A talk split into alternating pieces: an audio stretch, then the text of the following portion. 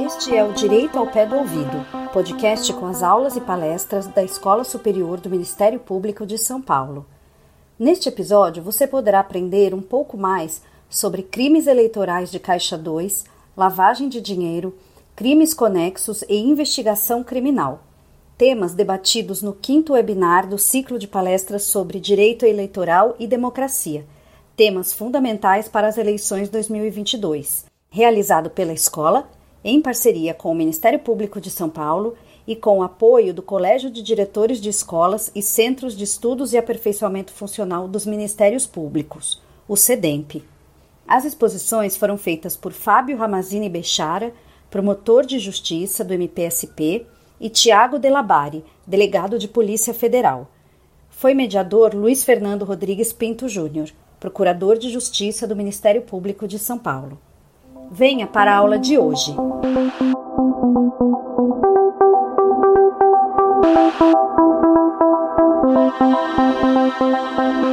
Bem-vindos aqui ao nosso espaço. Cumprimento inicialmente os nossos convidados. Dr. Thiago Delabari é delegado de Polícia Federal desde o ano de 2007. Bacharel em Direito pela Universidade Federal de Santa Maria, no Rio Grande do Sul, e com pós-graduação em Ciências Penais pela Universidade Anhanguera, 2012, e mestrado em Ciências Jurídico-Criminais pela Faculdade de Direito da Universidade do Porto, em Portugal, 2018-2020. Com a palavra, inicialmente, o Dr. Thiago. É uma honra enorme estar aqui, um desafio também muito grande. Agradeço à Escola Superior do Ministério Público do Estado de São Paulo, na pessoa do seu diretor, Dr. Paulo Sérgio, a Procuradoria-Geral de Justiça do Estado de São Paulo, aqui na pessoa do Dr. Luiz Fernando, e demais servidores e membros do Ministério Público responsáveis pela organização do evento, cuja temática não poderia ser mais oportuna, né, tendo em vista a proximidade do processo eleitoral. Aliás, as eleições, usando uma figura, me parece as eleições de 2022, aquelas tempestades, né, que começam a se formar no horizonte e vem encaminhando em nossa direção com prenúncios aí não muito agradáveis, né? Certamente as instâncias de controle vão ter muito trabalho. Bom, mas antes de mais, eu faço aqui um registro, né? Eu ingressei na Polícia Federal em 2007 e desde então tenho me dedicado quase que exclusivamente à área de corrupção, crimes financeiros e lavagem de dinheiro, e nunca, ao menos diretamente, às questões eminentemente eleitorais. Aos que não sabem, essa matéria é tratada na Polícia Federal no âmbito de delegacias especializadas, a DELINST, né, juntamente com crimes, tráfico de seres humanos, pedofilia, trabalho escravo e outros, né? Mas eu quero esclarecer aqui, antes de ser desconvidado, né?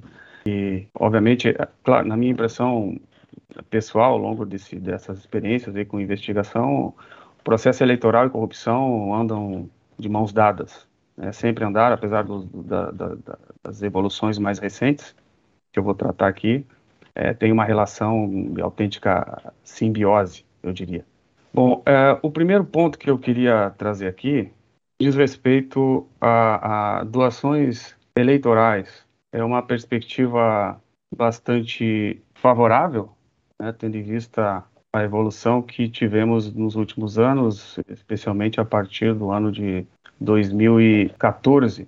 O sistema eleitoral, até então, eu arrisco a dizer que era convidativo à prática de corrupção, o tamanho era o descontrole, né, e nós tivemos avanços, e não foram poucos, né, principalmente a partir do ano 2014, inclusive, com a inclusão no processo de prestação de contas, da rastreabilidade, ou seja, tornou mais auditável as contas eleitorais, permitindo, como eu vou tratar aqui com mais detalhes, que se identificasse a origem dos valores. E também anoto aqui uma providencial restrição quanto às doações eleitorais, vedação às pessoas jurídicas e limitações as pessoas físicas. Eu convido os senhores a recuar um pouco no tempo àquela realidade menos favorável que me referi anterior, então, a 2014, nós tínhamos, como temos ainda, uma diversidade de agremiações partidárias, mais de 35 partidos que têm a possibilidade de ramificação em todas as esferas políticas, né, do país, e isso dá uma pulverização de representações de partidos. Isso dificultava muito o controle, porque era possível que uma doação eleitoral ingressasse em âmbito nacional e percorresse caminhos variados até chegar ao destinatário final, sem que se pudesse acompanhar, né, todos esses passos. Né? E estamos falando aqui, senhores, de Caixa 1, doações oficiais, tá? Faça esse alerta. Caixa 2 a gente aborda um pouco mais adiante. Dentro dessa realidade, observem, senhores, a exponencial evolução quantitativa, vamos dizer assim, das doações eleitorais oficiais, mais uma vez, passando a casa dos 7 bilhões de reais nas eleições de 2014. E isso tudo, eu não atribuo, obviamente, não tenho a base para isso, mas pelas experiências empíricas eu consigo atribuir parte disso às debilidades de controle do Estado até aquela altura ali, 2014. E é claro, só um parênteses aqui, aceitando que essas contribuições tenham sido efetivamente empregadas na campanha eleitoral para custear gastos de campanha, né, num esforço de miopia aqui, já fica o registro de que 7 bilhões de reais, né, é um fator, pode ser determinante, pode desequilibrar, inclusive, o processo democrático, mas, obviamente, não vou me aventurar nesse tema aqui pela complexidade, né? Voltando à área investigativa, observem, senhores, as coincidências, né? Quando eu falei em desequilíbrio do processo democrático, nós tivemos aí, pós-2014, né, imediatamente após 2014, a eclosão de escândalos de corrupção que envolveram, né, tiveram protagonismo aí algumas das 10 empresas que mais financiaram membros da Câmara nas eleições imediatamente anteriores, né. Isso é bastante emblemático. Com o avanço das investigações na Operação Lava Jato, nós tivemos muitos relatos, principalmente no âmbito de acordos de colaboração premiada firmados por executivos dessas empresas e de outras tantas, que revelaram terem usado, meramente usado, o sistema eleitoral para encaminhar valores que, na verdade, não eram doações eleitorais propriamente, e sim contraprestações pela atuação daquele candidato no parlamento, por exemplo, né, ou projetando uma futura atuação do candidato no parlamento. E como é que isso funcionava?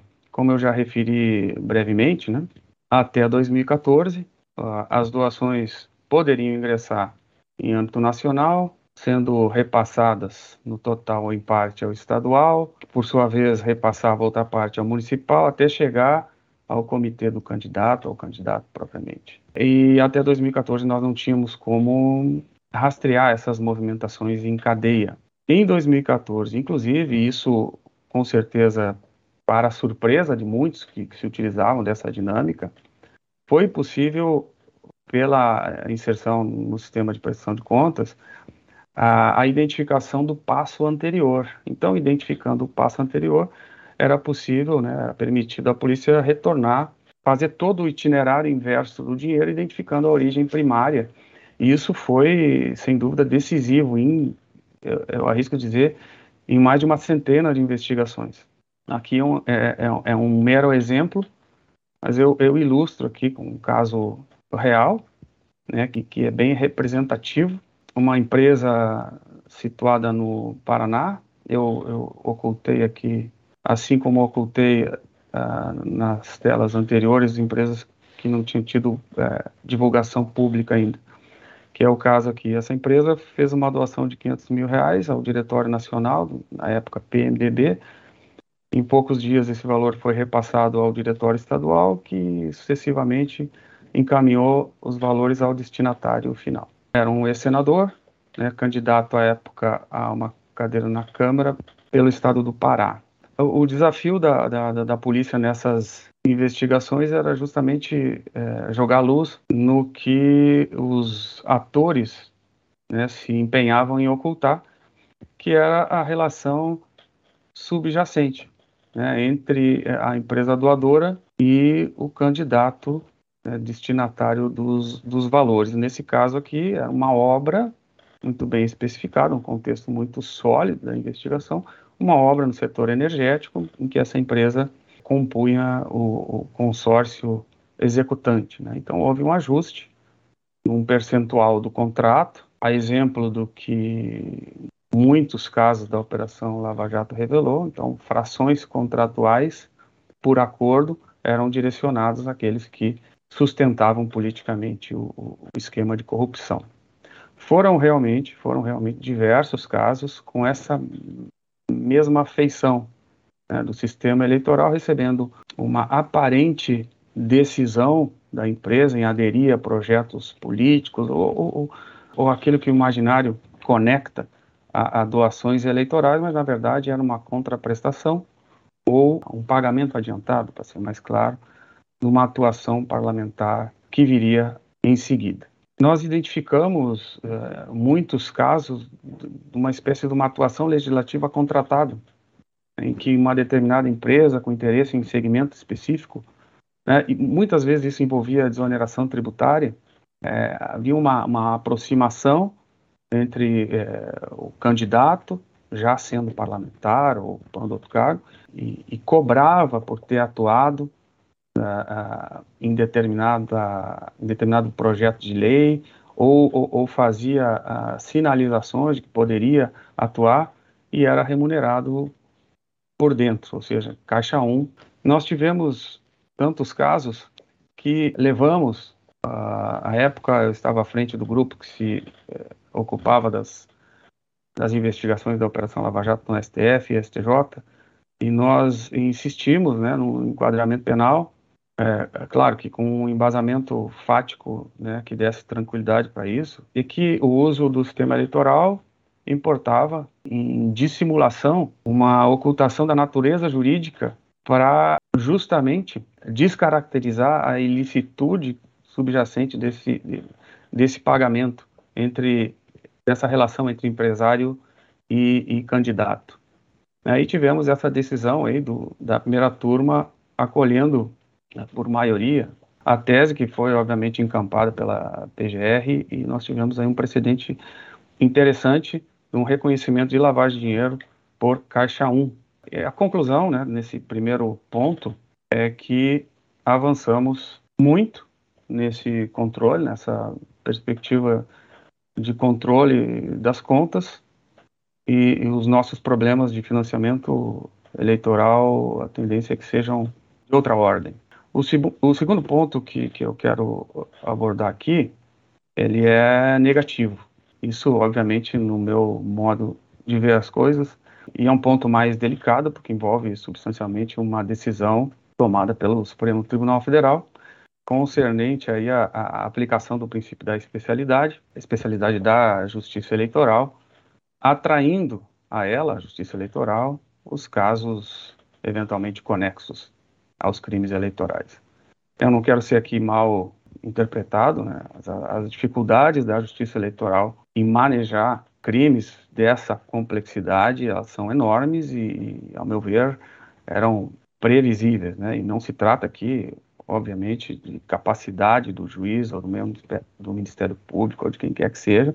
É uma questão muito, muito gritante de estrutura e de especialização propriamente, né, de ambientação com um cenário fático jurídico. Creio que o mesmo magistrado que saísse desse ambiente ao que me refiro e fosse uma vara de família ou execução fiscal teria as mesmas dificuldades, né? Então, basicamente, é uma questão de estrutura e de especialização. São Paulo, não porque eu estou falando aqui, mas São Paulo é uma realidade à parte, né, excepcionalíssima diante desse contexto muito negativo, muito, muito negativo. Vejam só, em levantamento publicado na imprensa no ano passado, dos 28 inquéritos que foram instaurados a partir do acordo de colaboração de executivo da Odebrecht e JBS, apenas 6 se converteram em ações penais e 5 deles no estado de São Paulo. Então, com isso é uma ilustração à minha afirmação anterior pelos números aí que são bastante destacados.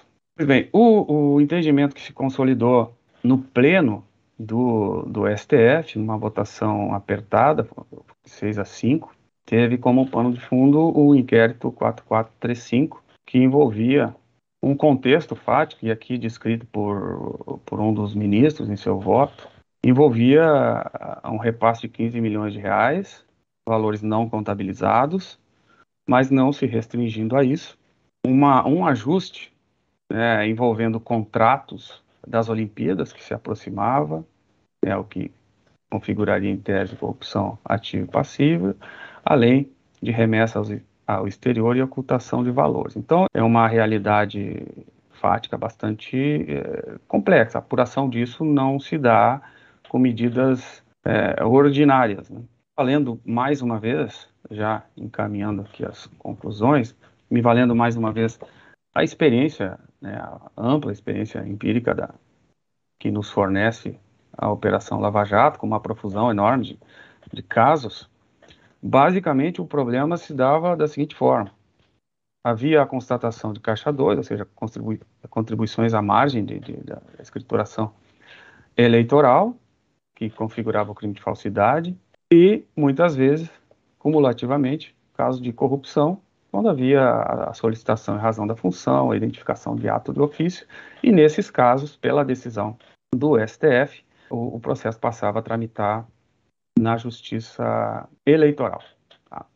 Bom, então a causa atrativa aqui, nesse recorte que eu fiz aqui de realidade, é o Caixa 2. O Caixa 2 é a causa atrativa da competência à justiça eleitoral. E aqui eu faço uma observação. Pelo que eu percebi nos relatos de solicitação, que foram vários, não se pode partir da premissa que esses valores solicitados a pretexto de utilização nas campanhas são efetivamente canalizados ao custeio das campanhas. Então, essas conversas relatadas por colaboradores em detalhes, olha, eu nunca vi algum político pedir a um empresário, por exemplo, 5 milhões de reais para comprar um imóvel na Flórida. Não acontece isso, isso é a realidade. O pedido é uma linguagem mais sutil, mais eufemística. Envolve adesão a um projeto político. Muitas vezes o político sabe que a empresa está investindo, por exemplo, em concessões de saneamento em municípios. Olha, a gente pode crescer muito lá no meu estado. A conversa é mais elegante, no mais das vezes. A cobrança do ajuste não é elegante, mas o ajuste em si é uma conversa de cavalheiros, eu diria. Então, a mera menção a um contexto eleitoral se tornar causa atrativa à justiça eleitoral, eu vejo que isso pode desconectar a decisão da realidade em que ela visava produzir efeitos. O ministro Barroso, ele cita com frequência que o problema não é para onde o dinheiro vai, o problema é de onde o dinheiro vem. O problema, eu ouso aqui incrementar, o problema é o porquê do dinheiro. Nem é de onde vem, para onde vai, é o porquê do dinheiro. Nesses casos que eu me refiro, sempre há um investimento, né? Um investimento mais audacioso ou não, mas a empresa, ela busca um ganho futuro ou ela faz um pagamento por uma vantagem que já obteve. Obviamente, aqui não vou me aventurar a escrutinar a decisão do STF, longe disso, é só expor aqui as bases dessa decisão, que se centra, né, fundamentalmente na previsão do artigo 109, que estabelece a competência da Justiça Federal e ressalva a competência das justiças especializadas, a militar e a eleitoral. Então, a ideia imediata, a interpretação imediata é que seriam processos destacados. O que não é federal e é eleitoral, sem comunicação. E a decisão consagrou as previsões do Código Eleitoral, do artigo 35, e as regras de conexão e continência, que são regras infraconstitucionais. É possível perceber que esse primeiro argumento, o primeiro aspecto que eu destaco aqui, que foi a base, não digo a base, mas foi mencionado com ênfase nos votos divergentes, né? Se traduz aqui num recorte do voto da ministra Carmen Lúcia, que a norma infraconstitucional, como é o caso do Código Eleitoral e do Código do Processo Penal, não pode estabelecer critério de modificação da competência que altere aquela prevista expressamente na Constituição, naquele dispositivo que eu recém destaquei. Um outro ponto que é bem interessante, assim, e que é inquietante até nessa decisão, que não teve muito eco, é que o Caixa 2, muitas vezes, quando eu mostrei aqui em alguns exemplos, e tem um volume expressivo na casuística, ele é um crime meio, ele é uma passagem, um artifício, na verdade. O sistema eleitoral é um artifício. Aquela menção às circunstâncias eleitorais é um pretexto. E isso, por si só, já deslocaria a competência à justiça eleitoral. Então, o meio define a competência do crime-fim. Isso é uma argumentação do professor Miguel Reale Júnior, que também está presente nos votos divergentes. E, por fim, o entendimento majoritário, 6 ministros que votaram a favor da especialidade entre eleitoral e justiça federal, eles se apegam a um precedente de 1996, da relatoria do ministro Sidney Sanches, sem mencionar os fatos, né, que levaram àquela decisão, que na verdade era uma realidade absolutamente distinta da que hoje encontramos. Naquela época envolvia a eventual conexão entre notas frias e abuso de poder econômico, muito distante das estruturas sofisticadas que atualmente foram encaminhadas à competência da justiça eleitoral. Então, a solução me parece mais razoável e que protegeria os interesses maiores, preservando, inclusive, as garantias aos processados, seria a cisão processual com compartilhamento de informações entre os juízos eleitoral e Justiça Federal, isso na medida da conveniência dos magistrados, como de regra ocorre. Então, finalizando esse segundo ponto de abordagem, eu tenho como muito negativo, isso trouxe transtornos enormes, investigações muito bem instruídas, com bases, né, probatórias muito sólidas, acabaram ficando à margem, não tiveram um encaminhamento, e isso, associado a outras medidas legislativas e interpretações de tribunais superiores, acaba fortalecendo um movimento de descrédito da norma penal, que nós estamos enfrentando, a meu ver, obviamente, nesse momento, combalindo já os efeitos de prevenção geral que nós tínhamos alcançado aí há alguns anos, né, em que havia um índice de respeitabilidade das instituições, das normas estabelecidas, que chegou a entusiasmar, né, mas a gente está sofrendo atualmente uma série de retrocessos, e eu creio que esse entendimento plasmado aí no pleno do STF esteja contribuindo com esse problema da corrupção, porque nós precisamos ver os resultados dos processos, né? O STF tem anulado muitas condenações em razão da não observância pelo magistrado dessas circunstâncias eleitorais. Isso vem sendo, de certa forma, frequente. E, claro, isso gera uma corrida por identificação de circunstâncias eleitorais que possam causar o mesmo efeito. Então, eu encerro por aqui. Agradecendo mais uma vez pela oportunidade, espero que tenha conseguido minimamente trazer alguma contribuição, coloco à disposição. Muito obrigado pela atenção de todos. Então, parabéns, Dr. Thiago, muito obrigado aí pela exposição. Vamos adiante aqui. Dr. Fábio Ramazzini Bechara é promotor de Justiça do Ministério Público do Estado de São Paulo, doutor em Direito Processual Penal pela Universidade de São Paulo 2010, mestre em Direito Processual Penal pela Pontifícia Universidade Católica de São Paulo, 2003. Coordenador do Programa de Pós-Graduação Stricto Sensu de Direito Político e Econômico da Universidade Presbiteriana Mackenzie. Professor dos programas de graduação e pós-graduação de mestrado, doutorado em Direito Político e Econômico da Faculdade de Direito da Universidade Presbiteriana Mackenzie. Formação complementar pela Escola Diplomática de Madrid, Espanha, 2005. membro do GACINT, que é o Grupo de Análise de Conjuntura Internacional da Universidade de São Paulo, professor da Escola Superior do Ministério Público do Estado de São Paulo, promotor de justiça no Estado de São Paulo desde 1996. De imediato, já passo a palavra ao doutor Fábio Bechara. Bom dia a todas e a todos, cumprimento a Escola Superior do Ministério Público, cumprimento os servidores, colegas, todos aqui presentes, e em particular o Dr. Thiago Delabari, que gentilmente concordou em participar e pela maneira absolutamente precisa e arguta das suas observações, deixou muito claro e com muita precisão, enfim, destacando os principais, alguns dos principais aspectos, eu diria, dramas, né, que cercam essas questões relacionadas à investigação de Caixa 2, corrupção, lavagem de dinheiro e eventuais crimes conexos. Eu quero pegar carona em algumas das questões que foram colocadas aqui, mantendo a mesma informalidade, né, que foi colocada pelo Dr. Thiago na sua exposição, também colocar ou fazer aqui algumas reflexões. Eu queria começar fazendo referência ao voto do ministro Herman Benjamin na AIJE 1943-58,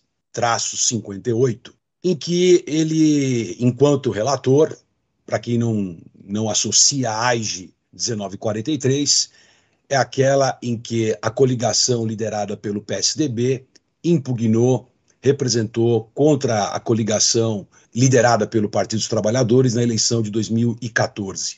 E o argumento central era exatamente os desvios ocorridos na Petrobras, revelados pelos colaboradores das empreiteiras aqui citados pelo Dr. Thiago, e que, portanto, revelavam o funcionamento daquilo que o ministro Herman Benjamin, as folhas 168 e seguintes do seu voto, é um voto muito extenso, mas as folhas 168 e seguintes do seu voto, chamou da criação de uma propina gordura ou poupança, não é? Que era exatamente o processo de geração de recursos de Caixa 2 pelas empresas, com o propósito de não somente financiar campanhas políticas, mas igualmente cooptar agentes públicos. E o ministro prossegue no seu voto, reconhecendo ali 4 grandes métodos de pagamento, né, que foram utilizados. A doação oficial, já mencionada pelo doutor Thiago, inclusive como um método de lavagem de dinheiro por meio da doação oficial, reconhecido pelo próprio Supremo Tribunal Federal no precedente mencionado pelo Dr. Thiago, a utilização de terceiros, não é, para poder efetuar o pagamento, como um boleto, eventualmente de alguma prestação de serviço para a campanha, a terceira, que eram exatamente as vias não contabilizadas, que era a circulação de dinheiro em espécie, não é? E a quarta, que era o chamado Caixa 3, ou as barrigas de aluguel, não é? Que era exatamente a utilização de doadores fictícios, a utilização de empresas de fachada que auxiliavam no processo de dissimulação da origem do recurso, de modo a tornar ou dar mais liquidez para os valores envolvidos. Eu faço referência ao voto do ministro Herman Benjamin nesta AIJE, porque talvez, e aí pegando carona e tentando criar uma conexão com a fala do doutor Thiago, né?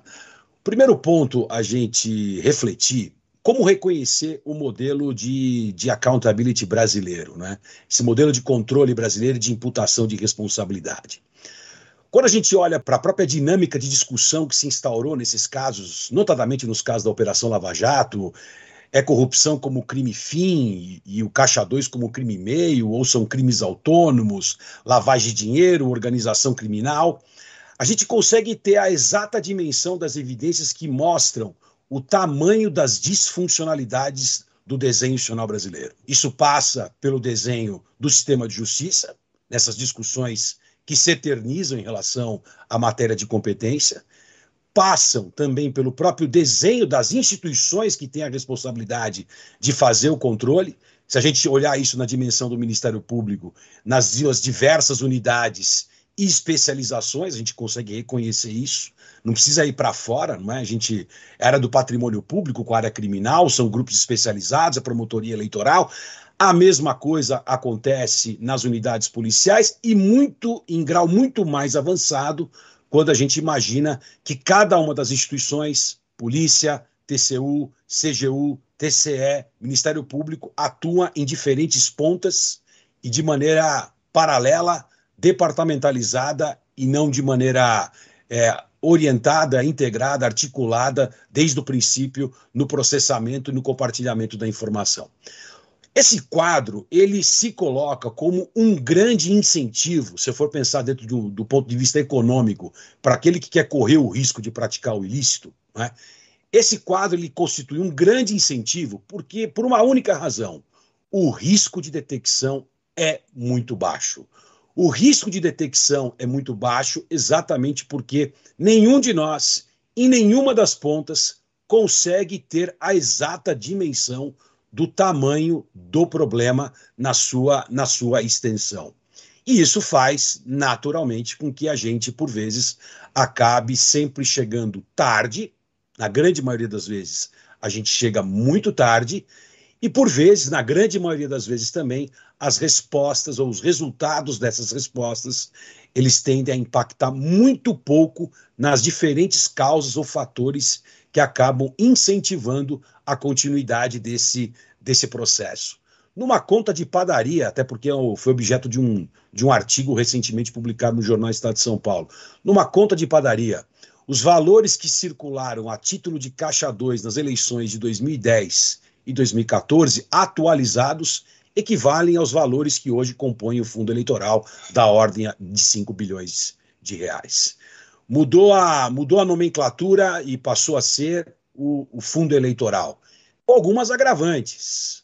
Os dirigentes dos partidos políticos não são considerados funcionários públicos para fins penais, não respondem por improbidade administrativa e, portanto, a gente tem aí mais algumas disfuncionalidades que incentivam o risco do desvio.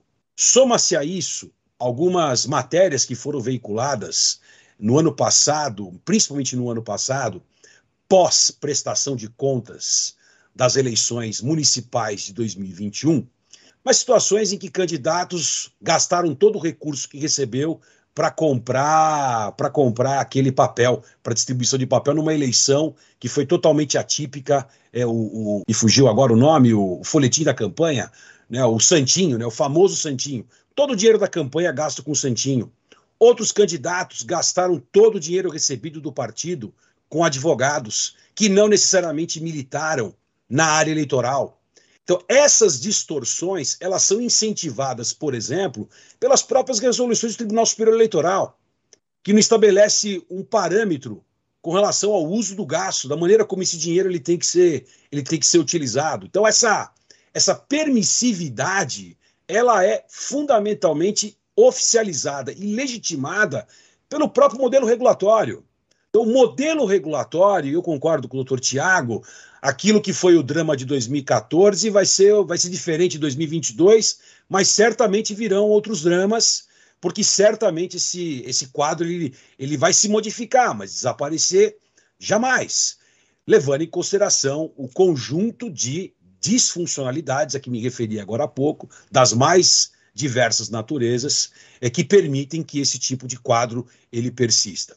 Pegando carona dentro da lógica dos contratos públicos que têm sido alvo, não é? Eu não tenho dúvida, por exemplo, não é?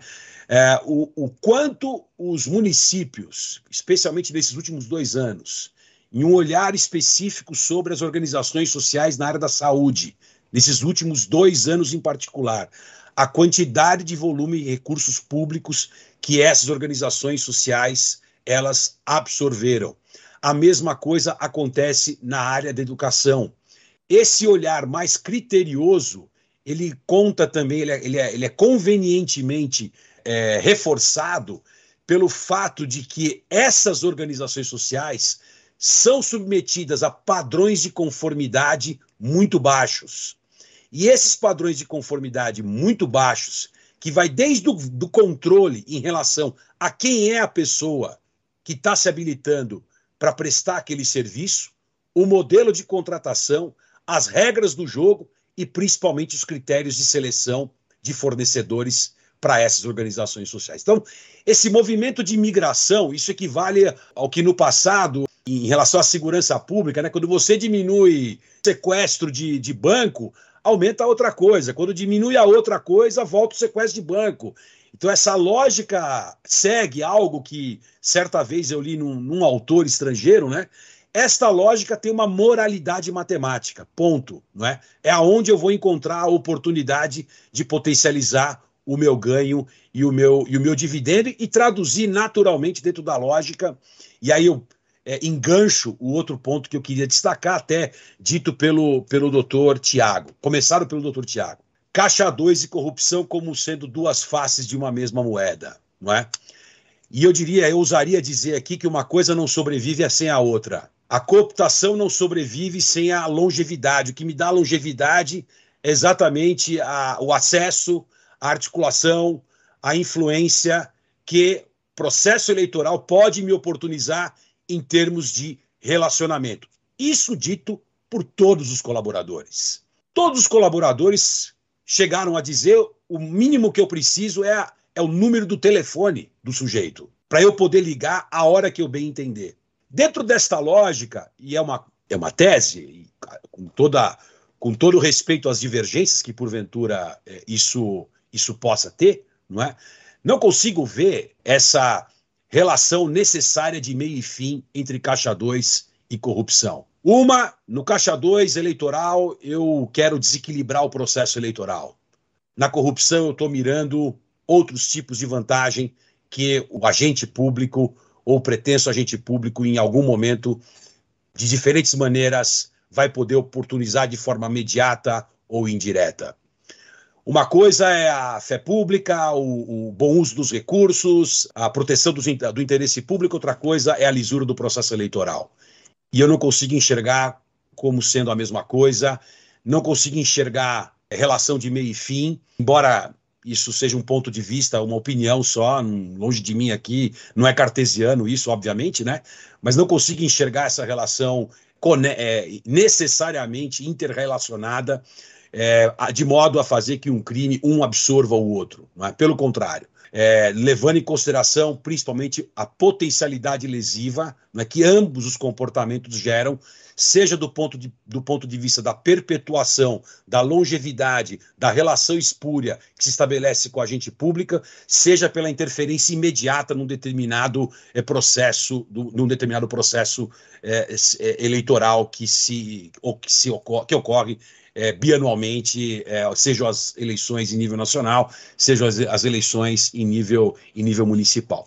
Mas, enfim, isso é único e tão somente um ponto de vista, mas queria dividir com vocês esse olhar, não é, de pluriofensividade na compreensão desses diferentes tipos penais.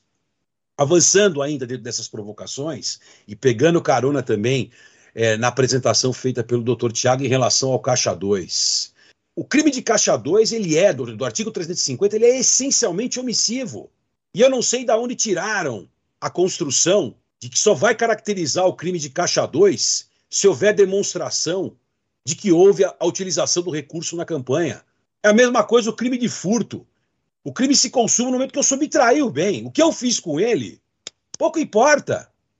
O artigo 350, se eu consigo mostrar que eu paguei ou que alguém pagou, e eu consigo sustentar que alguém pagou, e aí é uma questão de discussão probatória, mas se eu consigo mostrar que alguém pagou, o uso que foi feito daquilo, como dito pelo Dr. Thiago, é totalmente irrelevante para a caracterização do crime do artigo 350. Ou seja, o se eu paguei é de onde veio, né? E a provocação do Dr. Thiago, do porquê pagou. O porquê pagou vai criar conexão, muito provavelmente, com os diferentes crimes correlatos que, porventura, tenham sido praticados a partir ou de maneira conexa e correlacionada com o artigo 350. Mas confesso e respeito opiniões em contrária, não consigo enxergar como sustentar que para a caracterização do artigo 350 eu tenho que mostrar como que o dinheiro foi aplicado. Principalmente se os valores foram pagos em dinheiro e espécie. Como é que eu mostro que dinheiro e espécie foi aplicado numa campanha? Como é que eu posso exigir esse tipo de constatação, de aplicação? E eu vejo que essa tese é uma tese suicida, a levar a quase que impossível não vou falar só improvável, mas quase que impossível caracterização do crime do artigo 350, quando se houver a prova do pagamento de recursos em espécie.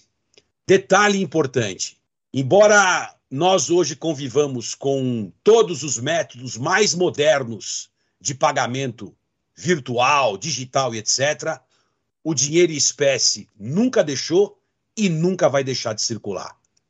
O que torna mais complexa é a forma de produção e de geração desse recurso em espécie. Esse é o grande desafio, de diferentes maneiras e sempre com o propósito de distanciar cada vez mais da origem ilícita do recurso a partir das diferentes manobras que são utilizadas para poder criar essa dificuldade e tornar mais complexo o processo de rastreamento e vinculação com a origem ilícita desse recurso.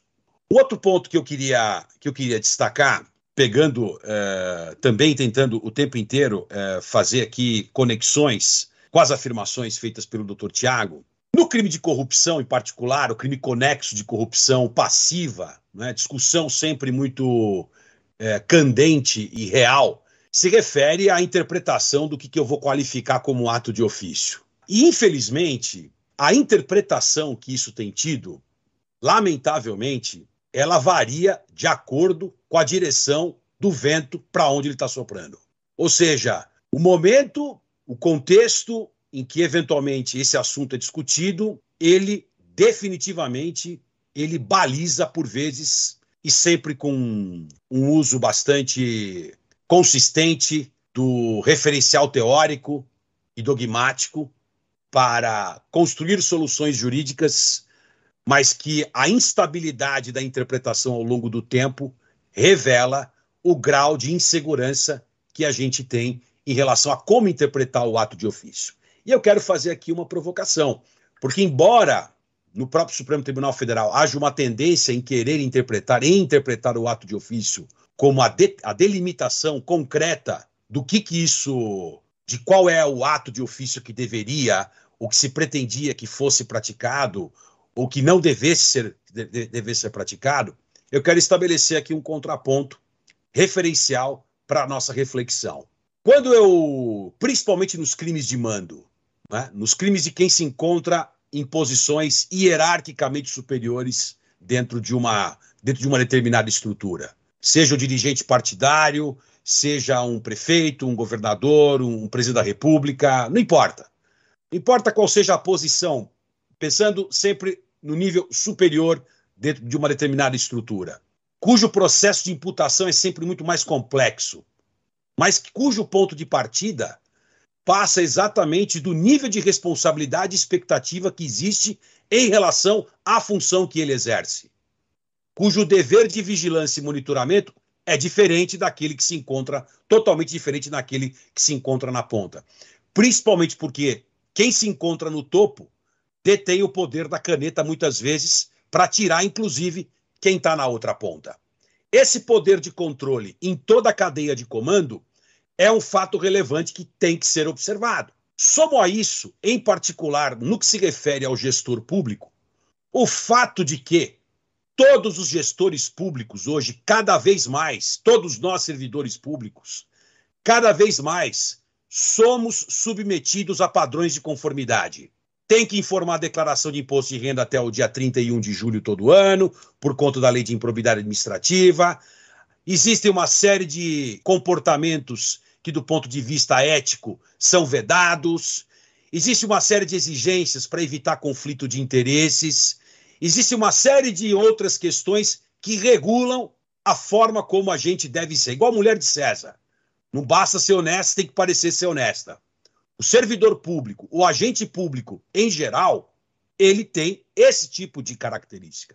E esse é o ponto para mim. Levando em consideração que o agente público se afasta, baseado em evidência, evidentemente, se afasta desses padrões, o simples afastamento desses padrões comportamentalmente revelado, caracterizam, sim, um princípio em relação ao real propósito, não isoladamente analisado, interpretado por óbvio, mas revelam, sim, o distanciamento a gerar uma interpretação, uma valoração idônea para saber o quanto que aquilo é razoável ou não. Isolado, e aí uma frase que o ministro Herman Benjamin diz, isoladamente isso, por vezes, pode não significar muita coisa, mas isso, no conjunto da obra, pode significar muita coisa.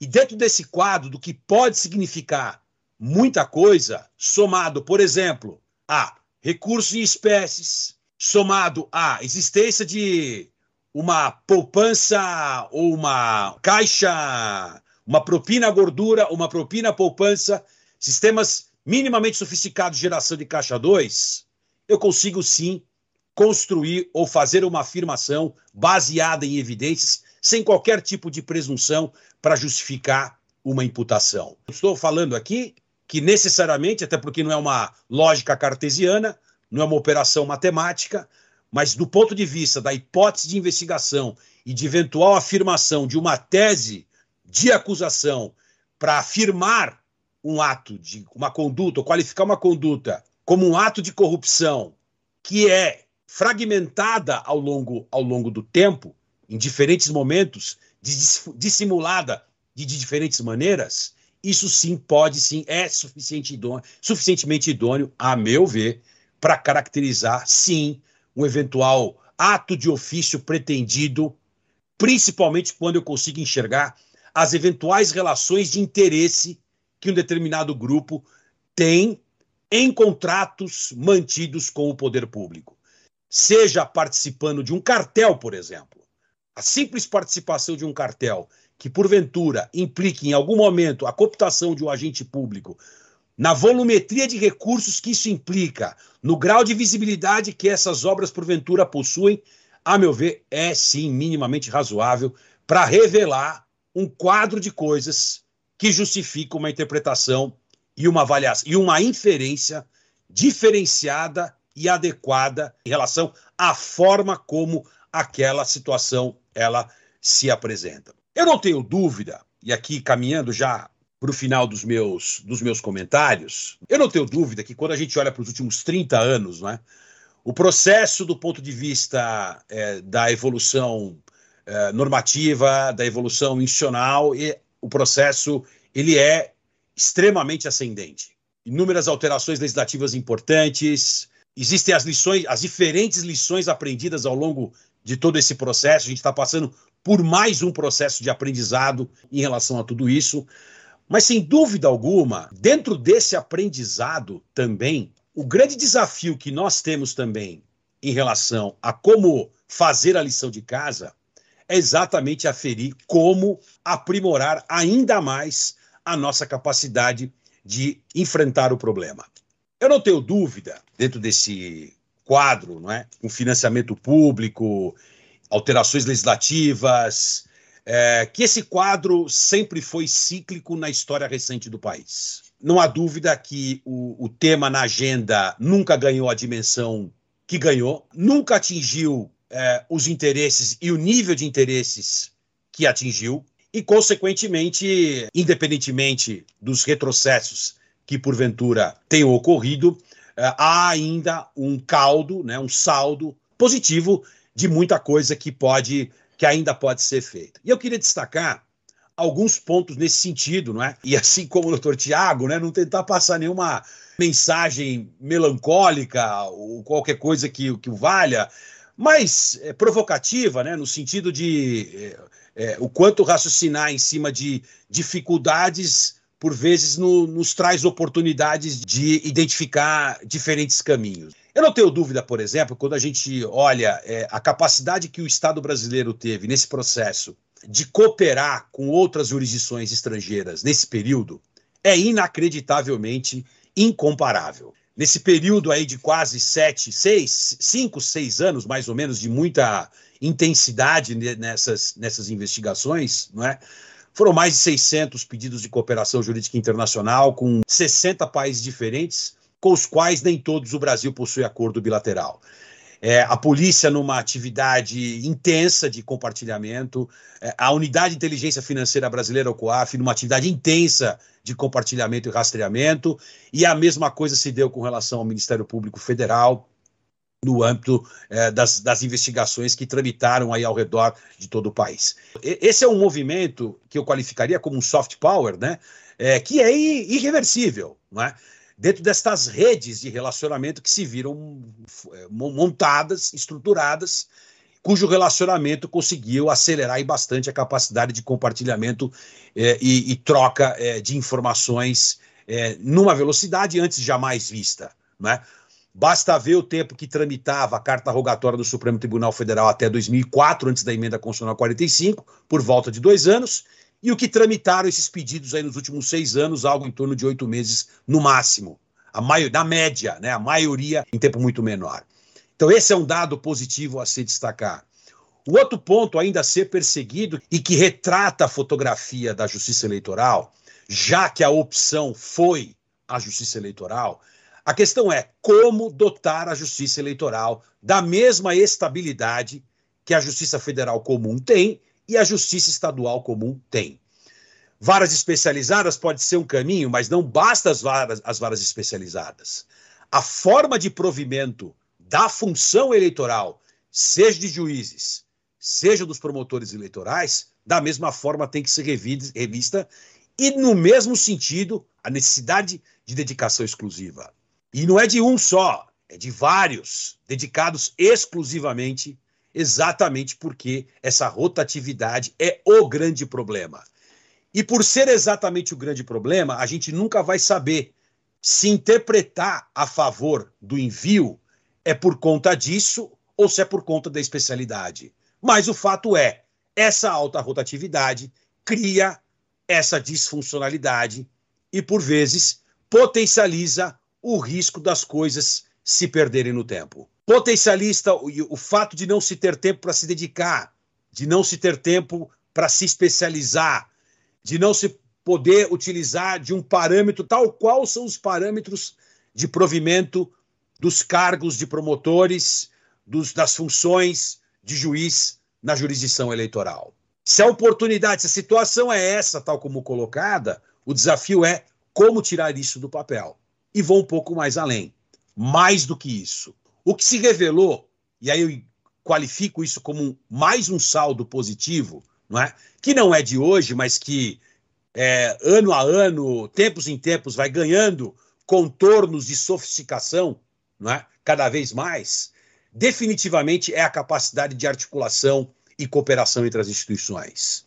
Cada um de nós aqui pode traduzir ou pode contar N casos em que isso se revelou mais do que fundamental, eu diria determinante, inclusive para suportar, por vezes, o problema de falta de efetivo que as instituições têm. O pensar de forma cooperativa e colaborativa nessas iniciativas altamente sensíveis nos levam a ter que repensar o próprio modelo de atuação integrada entre instituições de maneira estável. Não é a agilidade na cooperação de me dar informação pura e simplesmente. É gestar o problema e gestar as decisões de maneira compartilhada. Gestar o conhecimento e, principalmente, pensar os diferentes caminhos e rumos de maneira compartilhada entre os órgãos que estão direto ou indiretamente envolvidos dentro da investigação. E de maneira totalmente escrutinável.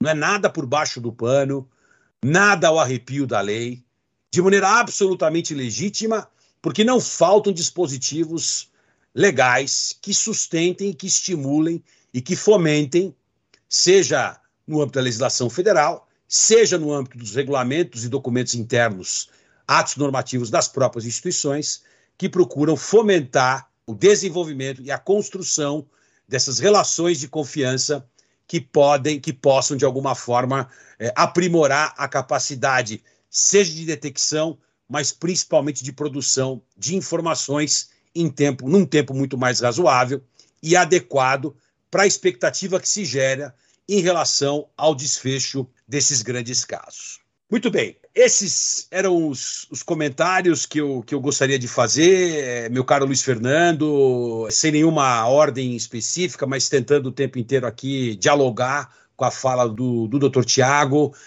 tentando jogar a luz para as diferentes questões que estão postas, não é?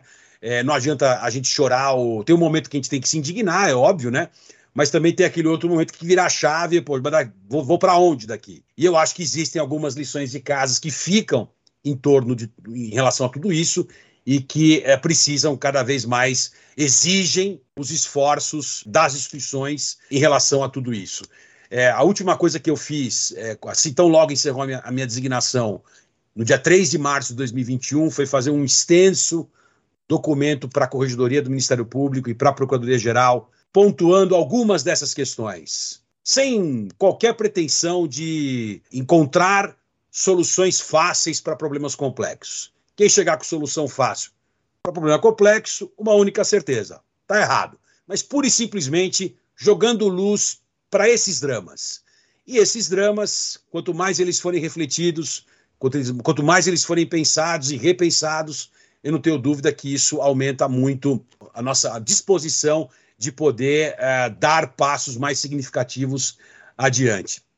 Encerro para dizer que a gente vai continuar ainda muito, né? Agora com o financiamento público, com empresas de fachada. Vai continuar convivendo com laranjas. Esse cenário ele não vai mudar, ele só vai se sofisticar em relação à forma como tudo isso vai acontecer. Mas queria aqui mais uma vez agradecer, cumprimentar a escola pela iniciativa dessa jornada, né, no ano eleitoral, fazendo coro aqui a figura de linguagem utilizada pelo Dr. Thiago, né, essa tempestade que se avizinha aí para o longo do ano, né? Esse twister, né, que está chegando para 2022, e agradecer profundamente a generosidade do convite e a oportunidade de dialogar e aprender com todos vocês. Obrigado, Luiz. Obrigado, Fábio. A gente já conhece, mas é sempre uma alegria ouvir o Fábio falar, seja pela eloquência, seja pela paixão com que ele fala, pelos assuntos e pelos temas que ele aborda. É muito gostoso isso, porque reaviva em todos nós essa sensação de que a gente ainda tem pelo que lutar e por que lutar. Embora ambos tenham abordado as dificuldades que nós, dos órgãos fiscalizatórios e os órgãos de combate à corrupção, enfrentamos, e elas são verdadeiras, a gente sempre tem que ter no horizonte que um dia a gente vai conseguir estar à frente e não sempre correndo atrás dos problemas. E gostei muito que vocês tocaram num ponto que é muito pouco discutido, que é a questão da avaliação interna das instituições com relação a essa divisão que nós fazemos na justiça eleitoral. Essa rotatividade, ela é boa ou ruim? Ela já foi boa, ela teve um motivo para ser criada assim, hoje parece que ela precisa ser repensada. E esse acho que é um tema muito interessante para que a gente possa abrir frentes para o futuro aí, para debater como um todo essa questão da ausência de especialização. Num mundo cada vez mais especializado em todas as áreas, nós precisamos repensar se nós podemos continuar trabalhando dessa forma e sem dar a devida atenção para determinados problemas. Então, Fábio, obrigado pelo tópico. Vamos anotar isso e vamos levar isso adiante. Então, mais uma vez, muito obrigado a todos vocês.